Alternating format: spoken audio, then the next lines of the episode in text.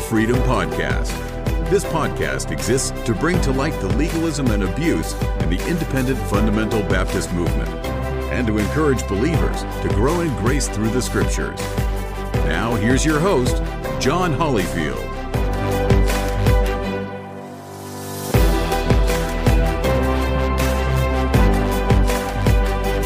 Welcome, everybody, to the For Freedom Podcast. I am your host, John uh, excited about today. I am in North Carolina, and uh, we are excited to have an episode. I've got a chance to have one of my best friends in all the world, uh, James Styrofoam Safrit, How we uh, doing? on the uh, podcast today. And uh, James, say hey to everybody. Hey guys, how we doing? Excited to be here today. I live in North Carolina, so I get to live in the Holy Lands all the time. Oh, So- oh, listen to me. I feel like I'm in a profession. I'm now a professional podcaster. This setup is unbelievable. I don't know how it's going to turn out as far as the uh, the actual pro- end product, but it's it's really cool right there. We got the, the mic stands, we got the headphones, and I'm like I'm like you know uh, Walmart Bobo brand at, at home when I normally do this, but um, but uh, James has got the setup here in North Carolina. We're together because we're getting ready to go to enjoy an online conference together, uh, biblical counseling conference, and uh, so we're getting ready to do that. But we wanted to get together and uh, record an episode of the podcast uh, before we we did that, since we had a chance to to hang out together and. Um, and, and talk about this subject of the IFB. The title of today's episode is actually The Idolatry, the IFB and the Idolatry of America. And I know this is uh, last week I interviewed Dr. Matthew Lyon and we talked about uh, Baptist successionism, and that's the series that I'm in right now. But this is sort of a break. This doesn't have anything to do with Baptist successionism. So uh, we're gonna. This is just sort of like a, a break episode, a bonus episode. We're gonna do this, and then next week we'll get back into the Trail of Blood Baptist successionism stuff. But uh, today we're gonna talk about the idolatry of America. Now, before we get into this, James does actually have a background in the independent fundamental Baptist movement. He is now a youth pastor in a Southern Baptist church here in North Carolina. But James, why don't you go ahead and introduce uh, sort of your background uh, in the independent fundamental Baptist movement? Yeah, so I was uh, born and raised here in Salisbury, just uh, about an hour away from where I'm at now, and I'm 31 years old now. I've got a wife and two kids. I've got one in the oven, and will be born in March, and so we'll have a family of five uh, coming up with that. So we're excited about that. Uh, I was uh, saved at the age of five years old, and I went to a church at Gospel Light Baptist Church in Salisbury my whole life. Me and John grew up there, and uh, while I was there, uh, was introduced that was an independent fundamental Baptist church. The first time I remember hearing the term independent fundamental Baptist was when uh, I was probably seventh grade. Uh, our pastor had came back from a Sword of Lord conference, and uh, he had mentioned the statement, "Well, we've added some titles to our name. We're independent, fundamental, premillennial, pre pre-trib, uh, fundamental Baptist church," and he went on this whole big rant on all that. Uh, but we, our church wasn't big on titles per se. We weren't big on women wearing skirts all the time. Our our youth group, we wore pants. We hung out together as teenagers.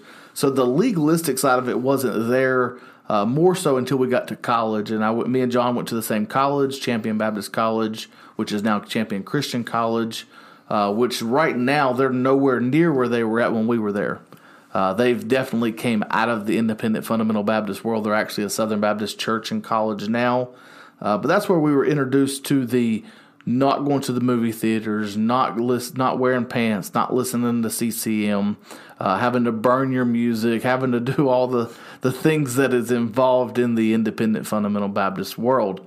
Uh, so after I left college, we got married right after college and went to an independent. We we didn't get married. No, me and John didn't. me and my wife did. Uh, sometimes my wife thinks that I'm married to John because we do talk almost every Monday uh, after ministry. Uh, but yeah, we were. Uh, me and my wife got married. We moved to Idaho. We went to an independent church there. They had a school as- involved as well, and uh, we we served four great years there. Um, they, they weren't really that that independent fundamental mindset. Uh, it was a gracious church, a gracious pastor. Uh, we just some things didn't work out. There was some uh, some things that happened that just God moved our paths um, to leave there after about four years. And so after four years, we moved back to North Carolina. And at that moment is when I really started trying to understand what I believed and why I believed it. Uh, began talking to some some pastors in the area where we were at. Uh, began just getting counsel. Um, I was still in that King James only mindset. Um, and so it took me about two years to really study, process.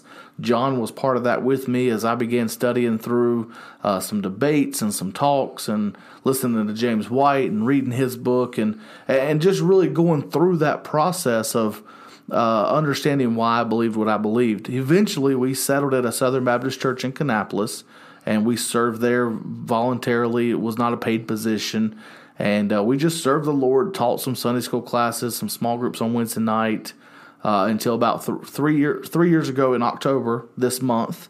Um, this church called me, and so we've been here for three years now, and uh, just serving the Lord gladly here in uh, the western state of North Carolina. Awesome.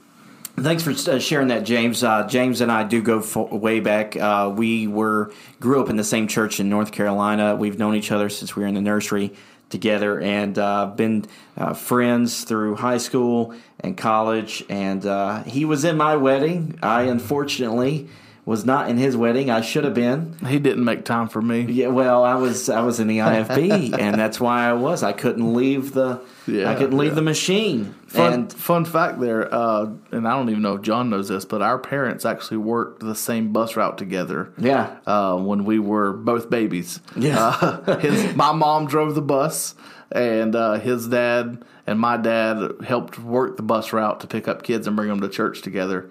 So you could say that we were bus babies, uh, bus even, babies. even, as we were babies. Oh, all right. So uh, th- this subject we're going to talk about the idolatry in the IFB for America. Now, let me just say a couple things introducing this subject. Number one uh, it's not only the IFB that I I believe my opinion is that uh, makes America into an idol. There are many out there that uh, do so in the evangelical world. Southern Baptists are guilty of it. Um, uh, other uh, non-denominationals are are guilty of it. I believe Robert Jeffress uh, is probably one of the main influencers. I believe in sort of that idolatry movement of America. And uh, number two, uh, this podcast is about the IFB, so we are going to talk a little bit about that. But we are going to discuss a situation that's happened here in a little bit uh, with James that it's not actually in the IFB, but just talks about sort of, uh, we're going to talk about sort of that mindset that goes on where uh, the it tends to be the nation, America, tends to be more important than either the church or our Christianity. And the the other thing is is uh, just sort of the thesis. I believe that uh, one of the problems that uh, exists in the IFB today is that they have given way to America being an idol, and uh, I think that it was sort of evident. And they just had a conference, and you find a lot of these clips in IFB preacher clips. I'm going to play some in just a little bit, and they just had a conference. And the conference, the name of the conference was supposed to be a a church growth conference, but it tended to be, I mean, huge American flag in the background, and it tended to be a lot of guys just talking about uh, America and the coming election and Donald Trump. Here's here's a couple of clips from that conference. It'd be a good thing if you got every one of your church people to call 10 people of character and get them to vote. You know, there's a concept where there's captains of thousands and hundreds and tens in the Bible. If every one of those people called 10 and every one of those people called 10, we could really do something. I think it would be something that we could see spread out all over our country, starting with us Baptists. Say, why does it start with us? Because we're the standard bearers. That's why. Always have been.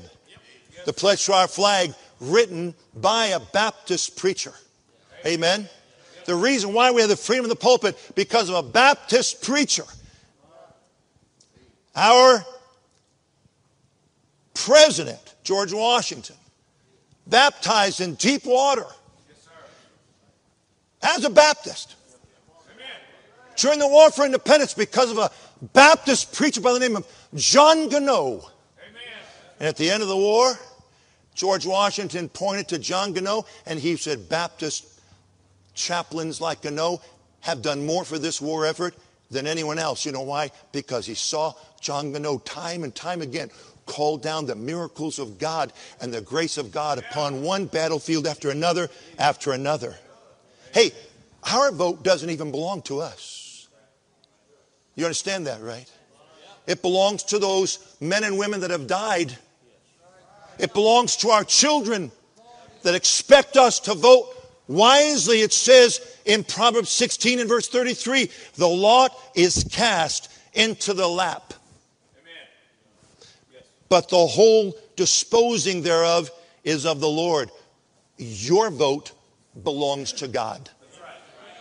Our manner of life should reflect that. It should be for others. You say, well, Brother Harding, I want to know what all the different values are. The only thing you need to know is where they stand on life. Because if they're right on life, they're right on just about everything else. And God says in Deuteronomy 13, verse 19, I call heaven and earth to record this day against you, that I have set before you life and death, blessing and cursing. Therefore, choose life, that both thou and thy seed may live. What I'm saying, if we don't go vote by default, we've chosen death. You don't just say, well, I just want to, I, I, don't want to vote for the, the, the president. He's not a nice guy. I don't want a nice guy as a president. I want someone that will stand up for America. Well, I don't like some of the words that he uses. Neither do I, but I sure do like what he says, maybe not how he says it. And by the reports that I've received, he's been saved, and maybe he's just not sanctified yet. Okay, so give him a break. Okay, so there is there is uh, two uh, two clips uh, from that um, uh, the preaching there. Uh, obviously, there is a uh, there's an obvious political slant there on who they like, who they want, an obvious rejection of who they don't like. But a more subtle, maybe not so subtle way is one that James shared with me, and I'll play this clip here in just a second. But to set it up. Uh, even Paul Chappell out there in West Coast is doing a political fundraiser, and, and he's having uh, uh, speakers there. Who is that, James? He just had it uh, last week or something. He had Mike Huckabee and Todd Starnes, and I'm not against either one of those men. I listen to Todd Starnes radio. I reference him a lot. Um, I think he's a great guy. Mike Huckabee, fantastic guy as well. Uh, but he had him in to raise money, and thousands of people came, and I didn't really understand. yeah, and, and let me say this: James is uh, James is actually in working towards a just started a podcast with this teenager on Christian politics. James does not. Uh, shy away from politics. That's why one of the reasons why I wanted to have him on here because we're going to be talking about the negative effects of this, but at the same time, there it, I'm not. Don't get me wrong. I'm not saying that a Christian cannot be involved or have political opinions whatsoever. I just choose and this podcast a platform to try to keep mine. Uh, I certainly have some, but yeah. I don't want people to know them. So if James shares something that you don't agree with, then uh, just hey, listen, we can we can we can disagree. I have people. I've already had people on here uh, that have said things that I don't agree with. It. The idea is that you can learn from people that you disagree with. Yeah, exactly. And so uh, Paul Chappell has these two guys out there, obviously conservative, mm-hmm. obviously conservative. So he has uh, he has Todd Starnes, he has Mike Huckabee. Um, so there's no secret where they stand politically.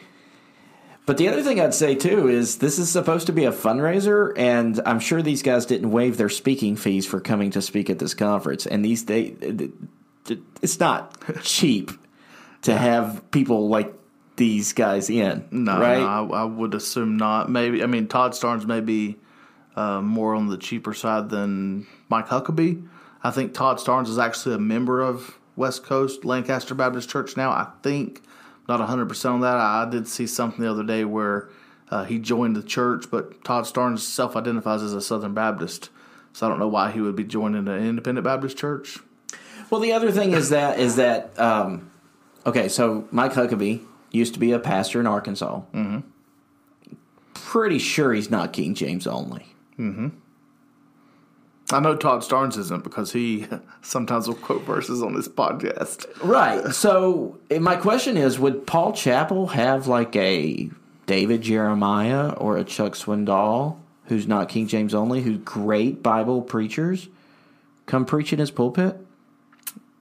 I'm not Paul Chappell, but I've been to his conferences, and uh, I, I would I would pretty much definitively say no. He No, wouldn't. no, he wouldn't. But as long as you're talking about America, it doesn't matter if you're King James only or not. It doesn't matter if you agree with the IFB standard or not. You can come speak. And so um, this is where America trumps.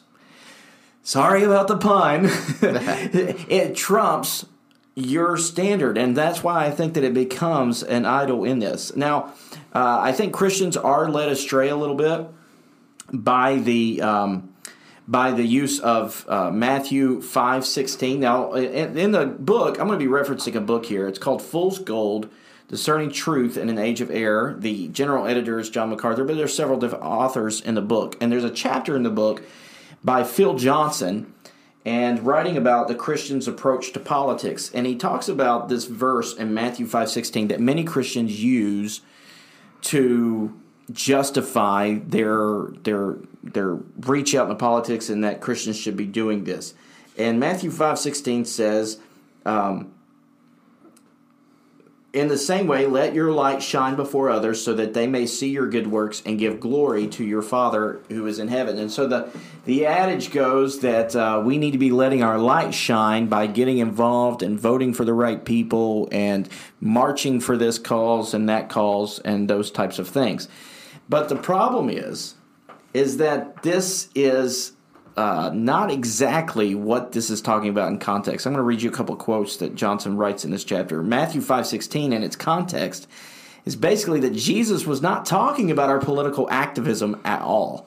This is not about mobilizing our clout as a voting bloc, organizing mass boycotts and protests, or electing Christians to public office. Jesus was calling for holy living at an at the individual level. He goes on to say there's no suggestion in our text that the church's mission is to commandeer the apparatus of secular politics in order to wield our collective influence in society by legislative means. If you have the idea that that's the best way or the main way the church is supposed to make her presence felt in secular society, you have missed the point of the text. If your hope for the future of our society rests in the democratic process, or if you think the fortunes of the church rise or fall according to which party is in power, you need to look again at how people, how the people of God have histori- historically made their influence felt in society. I want to read a couple more quotes, but I want to stop right there. James, what do you think about that? Yeah, no, I think that a lot of times in our situation, we do use that verse of uh, that Jesus is talking about our witness, not our political agenda. We sh- we shouldn't make sure that people shouldn't know us by the R or the D beside our name. Absolutely. They should know us by Jesus beside of our name. If someone looks at you and says, "That's a good Democrat," then you failed in your mission as a Christian. Uh, your mission as a Christian is someone to say, "Man, that person loves Jesus." And I think that's what letting your light shine before men is actually meaning there. Yeah, is is your is your ministry at your church about getting people to your point of thinking politically? No, No. never.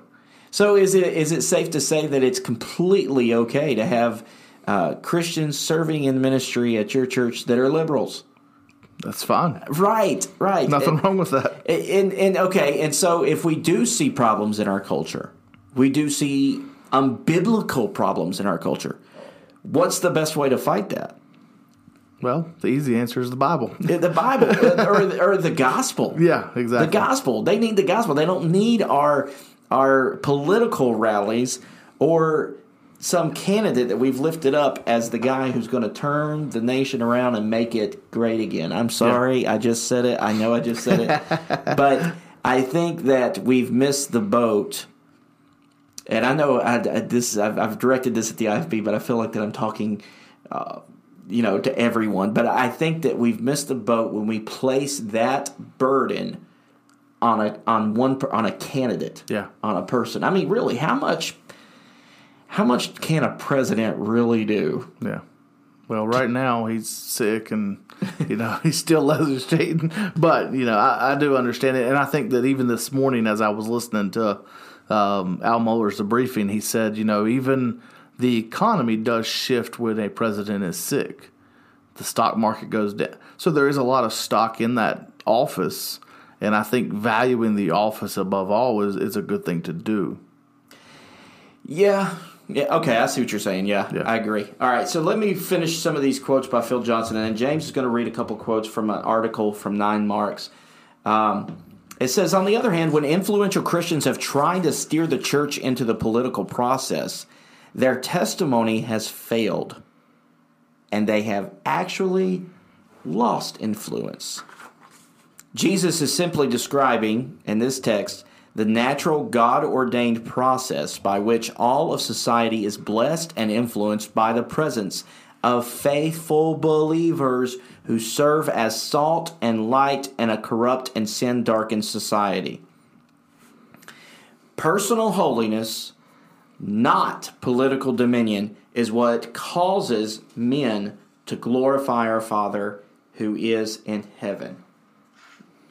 James, would you agree with that? I agree. Yeah. Now, does that mean is do, should we take from that, however, that we should not be involved with the political process, or we should keep silent about politics at all? No, I think that um, it is our civic duty to, to, to address issues. Okay. Yeah, I totally yeah. agree because who gave us this country? Yeah.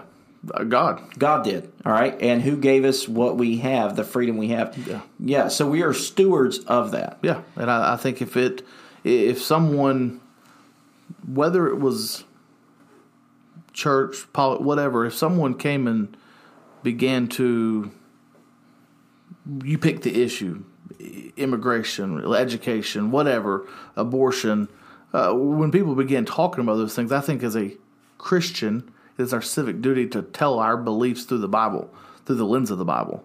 Uh, and so I believe that that's where a lot of times we've gotten to this point where we uh, get to the point where we feel like we have to justify our point through the lens of America mm-hmm. versus the lens of the Bible. Okay. Yeah, that, that's really good. We we yeah, I think that and that's where that idolatry comes in because we we say things like we're America first and yeah and all this. You know, we got to keep our country great. Well, yeah. we're we're Christians. And we I don't know how many. First. I don't know how many conferences you've been to. I've been to several America rallies. I've been to several uh, Awake America. I've been to one Awake America conference. Um, and more times than not, I'll hear it said. Uh, they'll they'll be talking and well George Washington, Thomas Jefferson said this, and and I've quoted other people before, but more times than not, we quote our forefathers before we quote our actual Father in heaven. Mm. Mm. And it's a sad day when, when in America we're preaching and we're quoting people that aren't in the Bible mm. more than the Bible. Uh, uh, a guy named Bruce Ashford wrote an article on this subject too, and it's on the Nine Marks website. And I'll, I'll try to post a link to that in the show notes. But uh, he said a couple of things. I'm going to have James uh, uh, read a couple of quotes that uh, Bruce Ashford said concerning this subject. He says, On the right, social conservatism tends to idolize tradition and in doing so sometimes refuses to recognize certain aspects of our American heritage as evil. Classic liberals and libertarians tend to enthrone the individual and the individual's liberty so that all social institutions derived from the individual are subject to his or her whims and desires. Nationalism tends to give divine status to a na- nation state or to an ethnic community within the state, and in doing so, sometimes perpetuates injustice towards those who are not part of the in quotation groups. Likewise, on the left, progressive progressivism ironically defies progress. Socialism idol- idolatrizes, common ownership or material equ- equality. Even democracy, when in, which is a good form of government, can lapse into idolatry if the people convolate their voice with the voice of God. He then goes on to say, We are keen to recognize the problems inherent to other people's politics, but not in our own. I think that's absolutely right. And this is the thing that you see in the IFB. The IFB has a, a, a world view, uh, if you even want to call it a worldview, that the only viewpoint that is correct is my viewpoint and this uh, America political conservative viewpoint. And there is a Republican, and there's nothing of value, there's nothing good in any other, and there's nothing bad in mine. And I think one of the things that Ashford just pointed out that James read that I thought was fantastic was there's good and bad points, mm-hmm. and every single one of them. 100%. Liberal, conservative, Democrat, Republican, libertarian, progressive, they all have things that maybe look more biblical than others, and they all go off the rails on things. Mm-hmm. Well, I love that last statement that I read. We are keen to recognize the problems of other people's politics versus our own. Uh, very plainly, Jesus talks about that when he says, uh, You've got a brother that comes to you with a splinter in his eye, and you're pointing out that splinter, but yet there's a log stuck in your eye, and yet you won't talk about that log in your eye.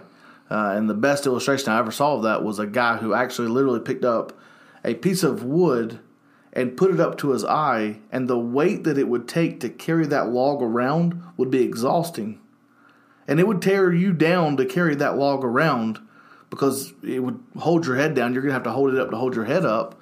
But yet, this little splinter, you're going to call the splinter out versus the log that's in your eye. Mm. And so many times, we, as individuals, as humans, get rid of the politics. How often does someone do something? And we call that sin out, but yet our sin is so much greater if we look at the greatness of sin or whatnot.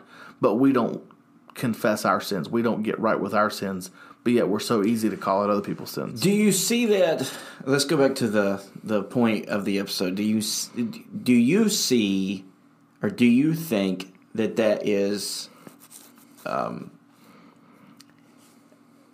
and is is that is that what the IFB is guilty of? Do you see that in in some of their preaching and some of the way that they, the mindset that they they they teach? Yeah, I can definitely see that um, in in their mindset, and you can uh, see that in even some of the uh, other ones. But we're we're specifically talking about the IFB, and, and in my uh, professional 25 year career of the IFB, uh, it's not a long strand, but the majority of my life was in that movement, and so that's the majority of what I know.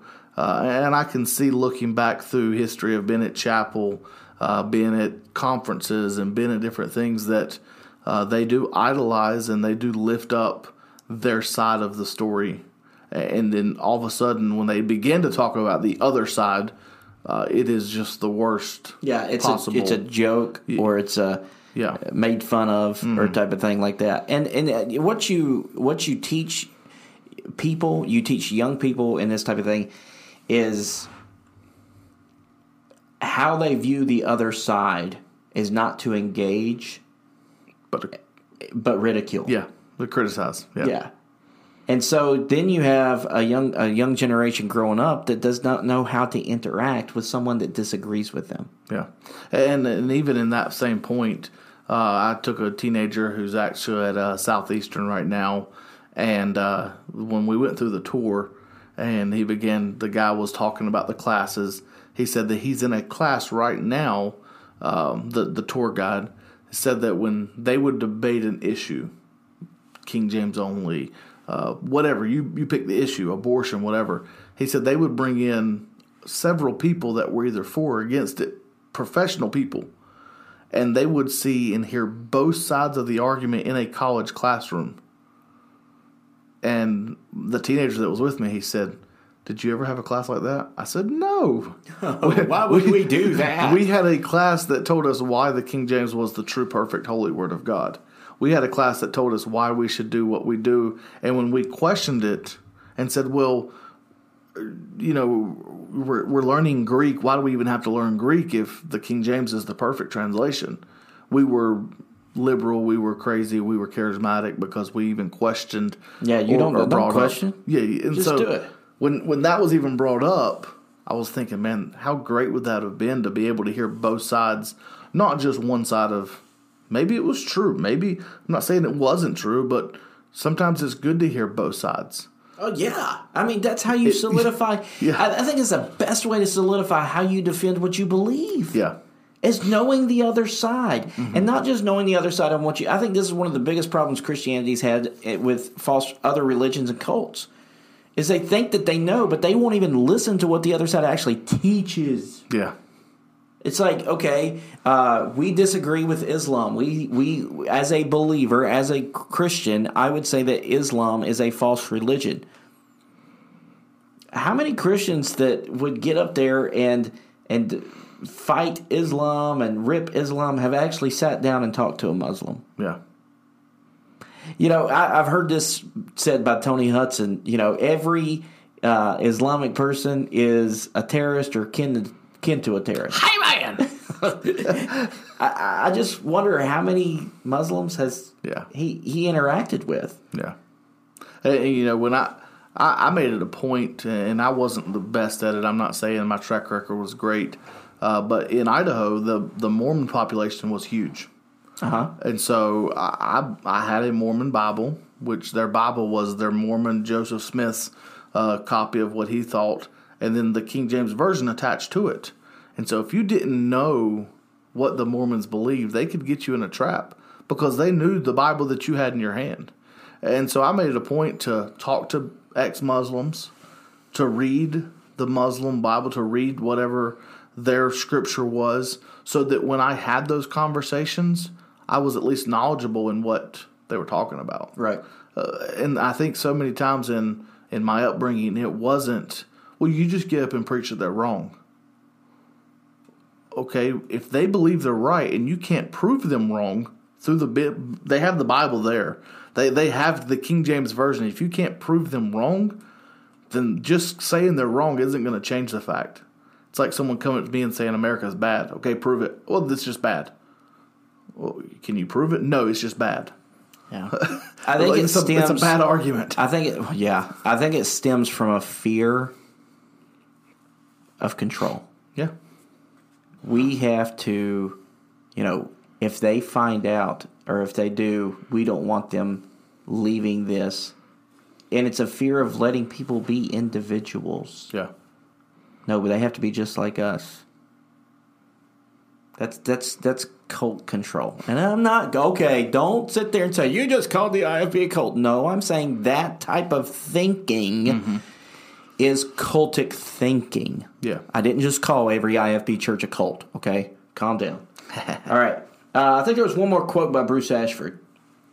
Uh, number three. That was number three. We are keen three? to recognize the problems inherent to other people's politics. Oh, okay. So you read that. All right.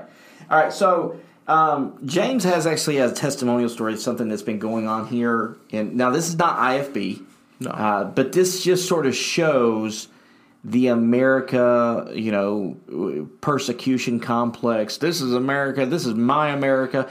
And and l- let me say this as I'm setting this up. We're not even against patriotism you know, I think that patriotism is a is a Christian value. I, th- I think that you know God has given you this country. God has given you the place that you've lived in. He sovereignly put you there. Then uh, you should be a good citizen. That's in the New Testament. Yeah. that's Romans thirteen. That's Titus three. Okay, we should be good citizens. We should be patriotic. But when we when we elevate that over our our Christian responsibility over our our you know responsibility to the church, I think that we have gotten way out of balance in a dangerous way. And so James has uh, a you know he's been involved in a situation here in his county Uh, James, you want to talk about that just a second? Yeah, so uh, it was back. Um, we're in October, so it was about a month ago or so. Yeah, it's the first of September, and uh, before school starts every year, we I go to the, our local elementary school and middle school, and I just ask if there's anything that we can do as a church to help. Uh, sometimes we provide well, we we always provide meals for the staff as teacher work weeks and things like that.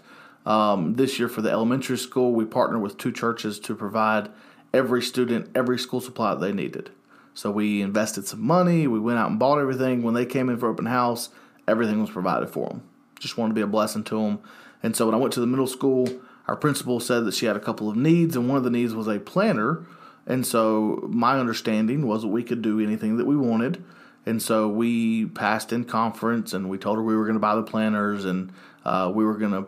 I didn't tell her this, but we put some Bible verses on the back of it some of our church members wanted it, and it, it was passed in conference to do. But why did you do that? Did what were you? You were told that it didn't you? You asked if it was okay. Yeah, well, said, you asked if what what did you need to do? Yeah, I asked what could we do on the planners, and uh, she said, "Well, if you're providing them, you can do anything you want with them because you're paying for them."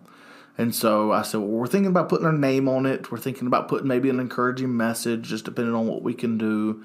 And she said, okay, that's fine. And so when I told the church that, they said, "Why don't we put a Bible verse? I mean, what what better encouragement message can you give than the Bible?" And I said, "That's great, yeah." So we put um, Philippians four thirteen. I can do all things through Christ who strengthens me, and Jeremiah 33, uh, 11, 11 33, 33 11. Uh, yeah, where it says that uh, I know the plans I have for you, plans to prosper you, blah blah blah. Uh, and so all of a sudden we put those on there.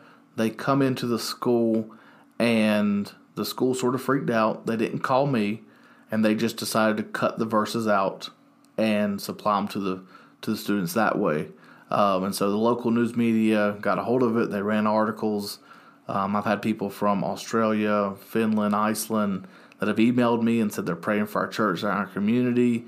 Uh, just a big. But what was the, the, the reason why this became such a big deal was because of the community there, reaction. Yeah. So uh, the community was upset at the school that this had happened. We have a great relationship with the school. We're providing lunch for the teachers um, next week. So, yeah. so we. so, were a, you upset at the school? Uh, I, I wasn't upset. The only thing I was upset about is why didn't they call me? Right, but if they, they would have called you, would there have been a problem? Wouldn't have been a problem. I would have told them just take the whole back page off. And that way, there's no hiding. There's no. I would have made yeah, a statement to our bother church. you because they said they didn't have any verses. Yeah, no, I, I would have been perfectly fine. But I found out on Tuesday they had already distributed the planners the Friday before. So this is day three of distributing the planners. And now I find out from church members who are calling me, hey, do you know what happened? Well, I've seen some things, but I nothing for sure yet. Uh, and so then I met with the principal on that next Wednesday. Um, and then they gave their side of the story and said it was a separation of church and state issue their lawyer had told them that, or the, I think their lawyer told them. I'm not 100% on that. Um, and so our church just made a statement saying, uh, and I don't have the statement in front of me, but basically that there was a misunderstanding and that we fully support the school. We fully support um, what. Uh, let me. I'm going to pull this statement up because I.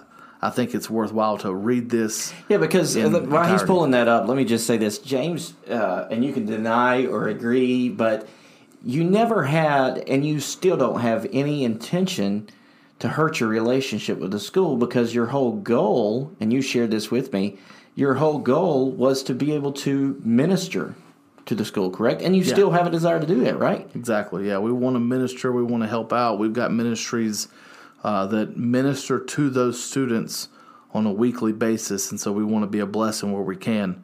And so the statement that we put out was, as a church, we understand that we could provide planners for this school. We could print our logo and an uplifting message. We realized that there was a misunderstanding on our part as well as the principal's part. And uh, we had no intentions of hurting our relationship with the school by putting the verses on the back. Sulphur Springs Baptist Church and East Alexander Middle School are on the same team of helping our communities in whatever way that we can. We love Alexander County and the school community. Love in Christ, Sulphur Springs Baptist Church. Now, has this let me ask you this: Has this hurt your relationship with the school? Maybe. I don't know. With COVID, I can't go to the schools anyways. Right. So typically, I would be in the middle school once a month having lunch with my students. They gave me pretty much free access to come in and do whatever I wanted. Um, I could go into the middle schools. We had Good News Club. There were some activities that we did at the high school with our Bible club. So with COVID, we can't do anything. They're not allowing visitors in the property. Um, so I don't know how it's affected because we're not back to normal. Uh, if we were back to normal and they said no, you can't come in anymore, then yeah, there would be a hurt there. Um, but it's a time for me to go around and hang out with my kids at their school level. Yeah. When their kids say, "Hey, who was that guy that was with you?" It gives them an opportunity to say, "Hey, it was my youth pastor that came and wanted to spend time with me." Yeah. So it's a, it's a way for them to share their faith uh, just by me being there. Yeah, and so well, uh, I guess the point that I'm trying to make is it seems that the adverse reaction of the community at large, which is not your reaction and not the school's reaction, seems to have been almost sort of created a little bit of tension between Yeah. the school and you guys, which you never wanted. Because your goal still remains to be able to share the love of Christ and minister to them. Exactly. But it seems like some people, and I, I, say this because I've seen seen, seen some of the news reports. some people now have the school deemed as the enemy. Yeah. Exactly. Is the school the enemy? No, No. no, no, neither one of us are the enemy. There was a misunderstanding, and uh, but all of a sudden, when we get this place and we put such a high regard of America in our life, and we put this such a high regard of my freedoms, uh, Christians have been persecuted since the day that Christ was there. And yet, when little persecution falls on us, we begin to say, Well, my American right. Well, God never guarantees you your American right. He guarantees you your religion and he guarantees you Christianity, but all those that follow him will suffer as he suffered. Mm. And James, preaching. so, so yeah, Uh, yeah, he said, uh, "Didn't uh, I've been preaching through the Gospel of John?" And he told the disciples, he said, "You know, the world hates me. Guess what? they're gonna hate you. They're gonna hate you. Yeah. So expect it." Taking up your cross wasn't putting a cross around your neck. Oh, we just said it. as much as said we it. like that symbol and we we cherish that symbol, no one in Jesus' day would have put a cross around their neck and said, "Hey, I'm, I love the, my cross." Now we love it for other symbolisms, but taking up your cross meant you're dying. So Yeah, and so this brings me to sort of uh, the the the balanced approach. I go to the balanced approach, and and Johnson says in his this is the last quote I want to share about Phil Johnson. He says this. He says one of the greatest dangers inherent in the political activism of the so-called religious right is that it fosters a tendency to make enemies out of people who are supposed to be our mission field even while we're forming political alliances with Pharisees and false teachers. yeah, That that was that was hardcore right there. yeah, I think Ashford has a, a good balanced approach that wraps it up. Uh, and um, yeah. It says this, but as Christians, we must have the humility to recognize that we all are prone to wander. The Bible, the great song that says that, prone to wander. Uh, Come thou and- fount. Yeah, come thou fount. And that our pol- political views may be very errant than what we actually realize. I, I wonder if, if we if we and, and I'm ta- I know that this is supposed to be about the IFB, but I want to I want to make this a little bit personal. I want to talk about us. How many times do we take a step back, stop, and say, "Could I be wrong on this? yeah, Could I be wrong on this? But Could I be wrong in? Could I be wrong in my interpretation?" yeah, of the Bible. Could I be wrong in this political viewpoint that I believe agrees with the Bible? Could I be missing that point? yeah. And so many times I think that, uh, you know, as a 25 year old man, uh, for myself speaking, I can't speak for your audience. I can't speak for my church. Uh, I can't even speak for my family. But I know for me, there was a moment in my life where I said, you know what? I believe in the independent Baptist movement because I was born into it. Mm-hmm. I believe in the King James only version because that's all we ever heard. Mm-hmm.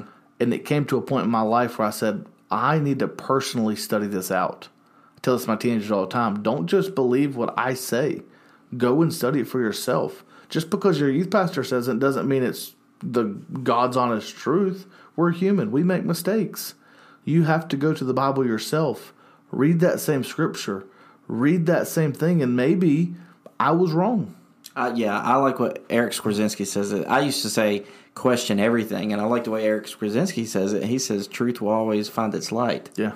So if we question everything, we should be able to find our way to the truth. Yeah. It will be exposed. I think there's one more quote uh, by Ashford to Yeah. sum sum this up.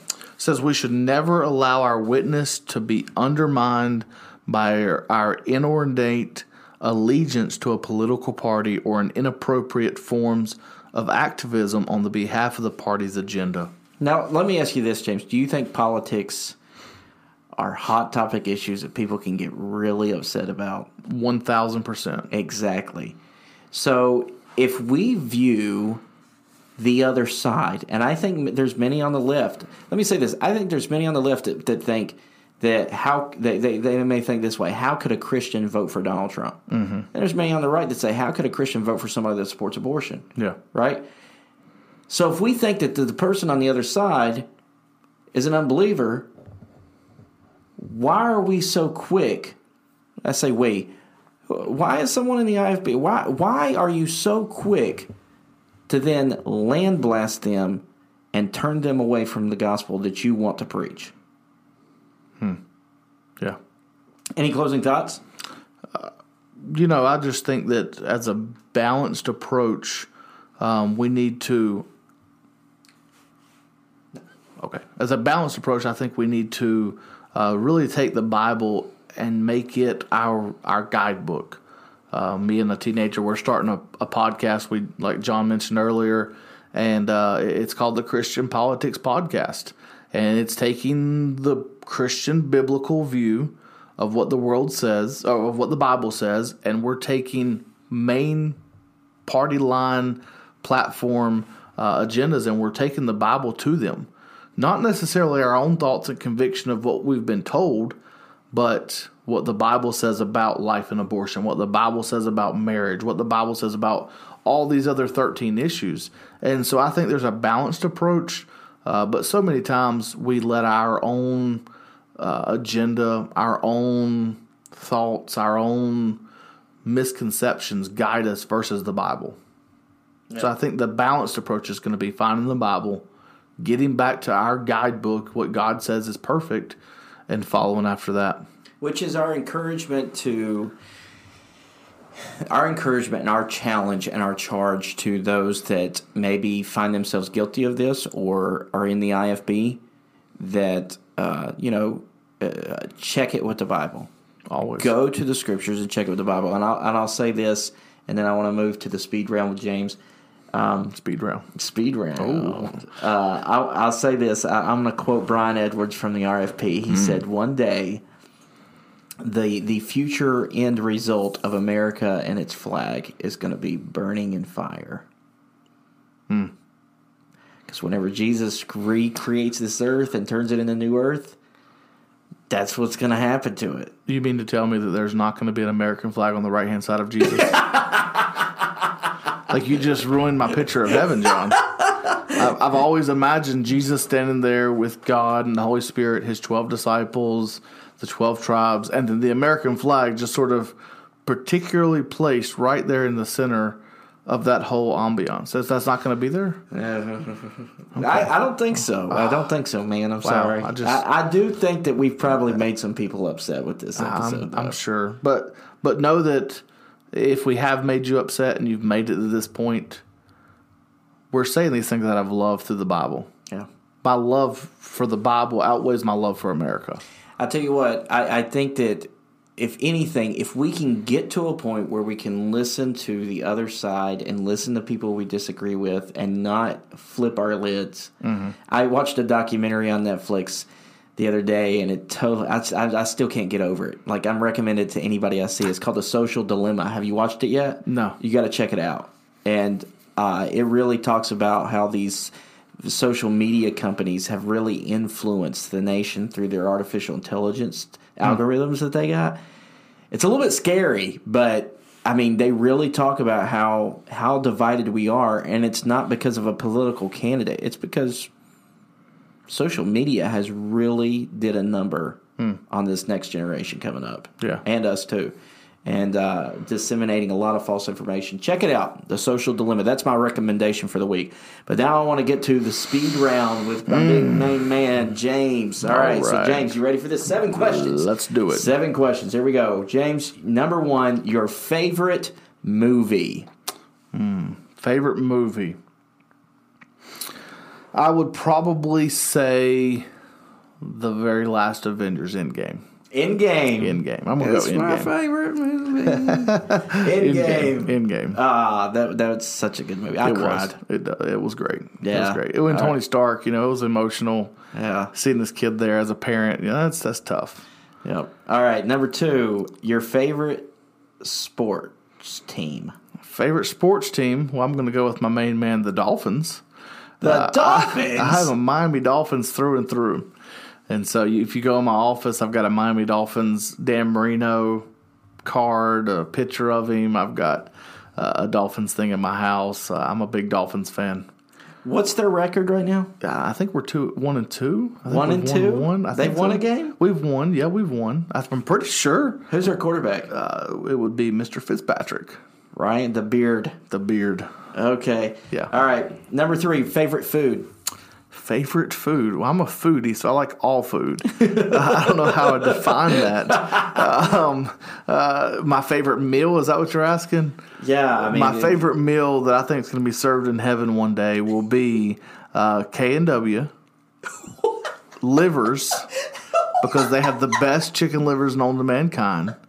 Uh, with a side of okra, We are not going to the same heaven. We- We're not going to the same. What in the world? a side of okra, their chocolate pie, because their chocolate pie is out of this world, and a fresh biscuit right out of the oven, alongside of all that with their sweet tea. I mean, I don't think it gets much better than that, John. I don't know you anymore. oh my goodness. Yeah, I'm, I'm gonna go K and W. That's my go-to. My my wife takes me there for Father's Day because she knows that's one of my favorite meals. So yeah, Livers? Did I hear you right? chicken livers, chicken livers, which I'll eat all livers. KFC, anything. I mean, I love chicken livers. So. Okay, moving on. Beef livers. I eat beef Stop livers with the livers. Okay. Favorite snack? Salty or sweet or both? Uh, Give it both. All right. My sweet snack is going to be my go-to M&Ms. I've got a box Regular? regular. Okay. Uh, and my salty ones. This I'm not a big salty snack guy, but uh, this past year on vacation, my sister-in-law she pulled out these snapped Cheez-Its. And they're like baked Cheez-Its, like really thin, and it was extra cheesy.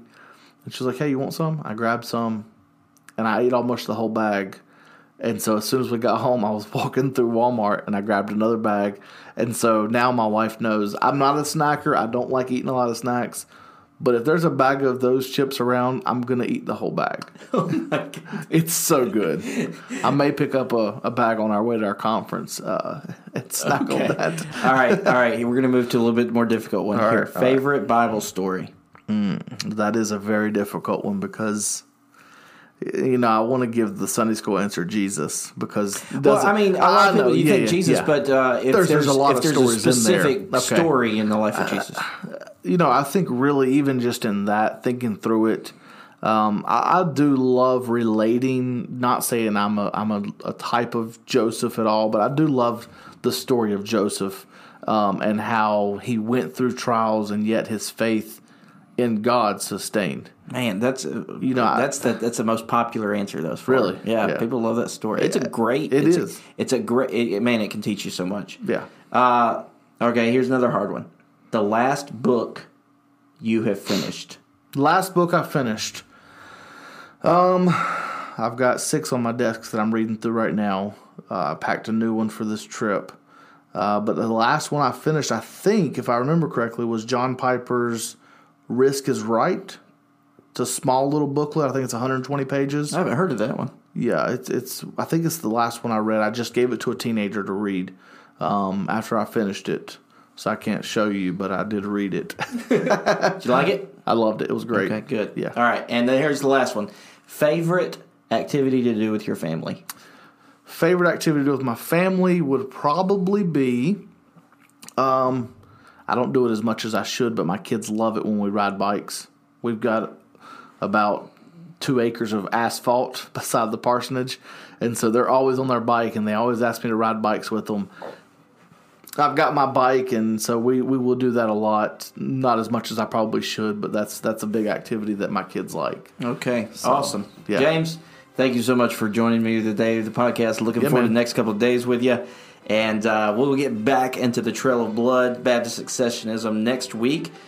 And uh, guys, thanks for listening. Check out the podcast on Facebook, Instagram, Twitter, and uh, make sure to give it a like, a rating, or a share. Uh, leave a review on Apple Podcast if you can. And until next time, to God, not America, be the glory. Come on.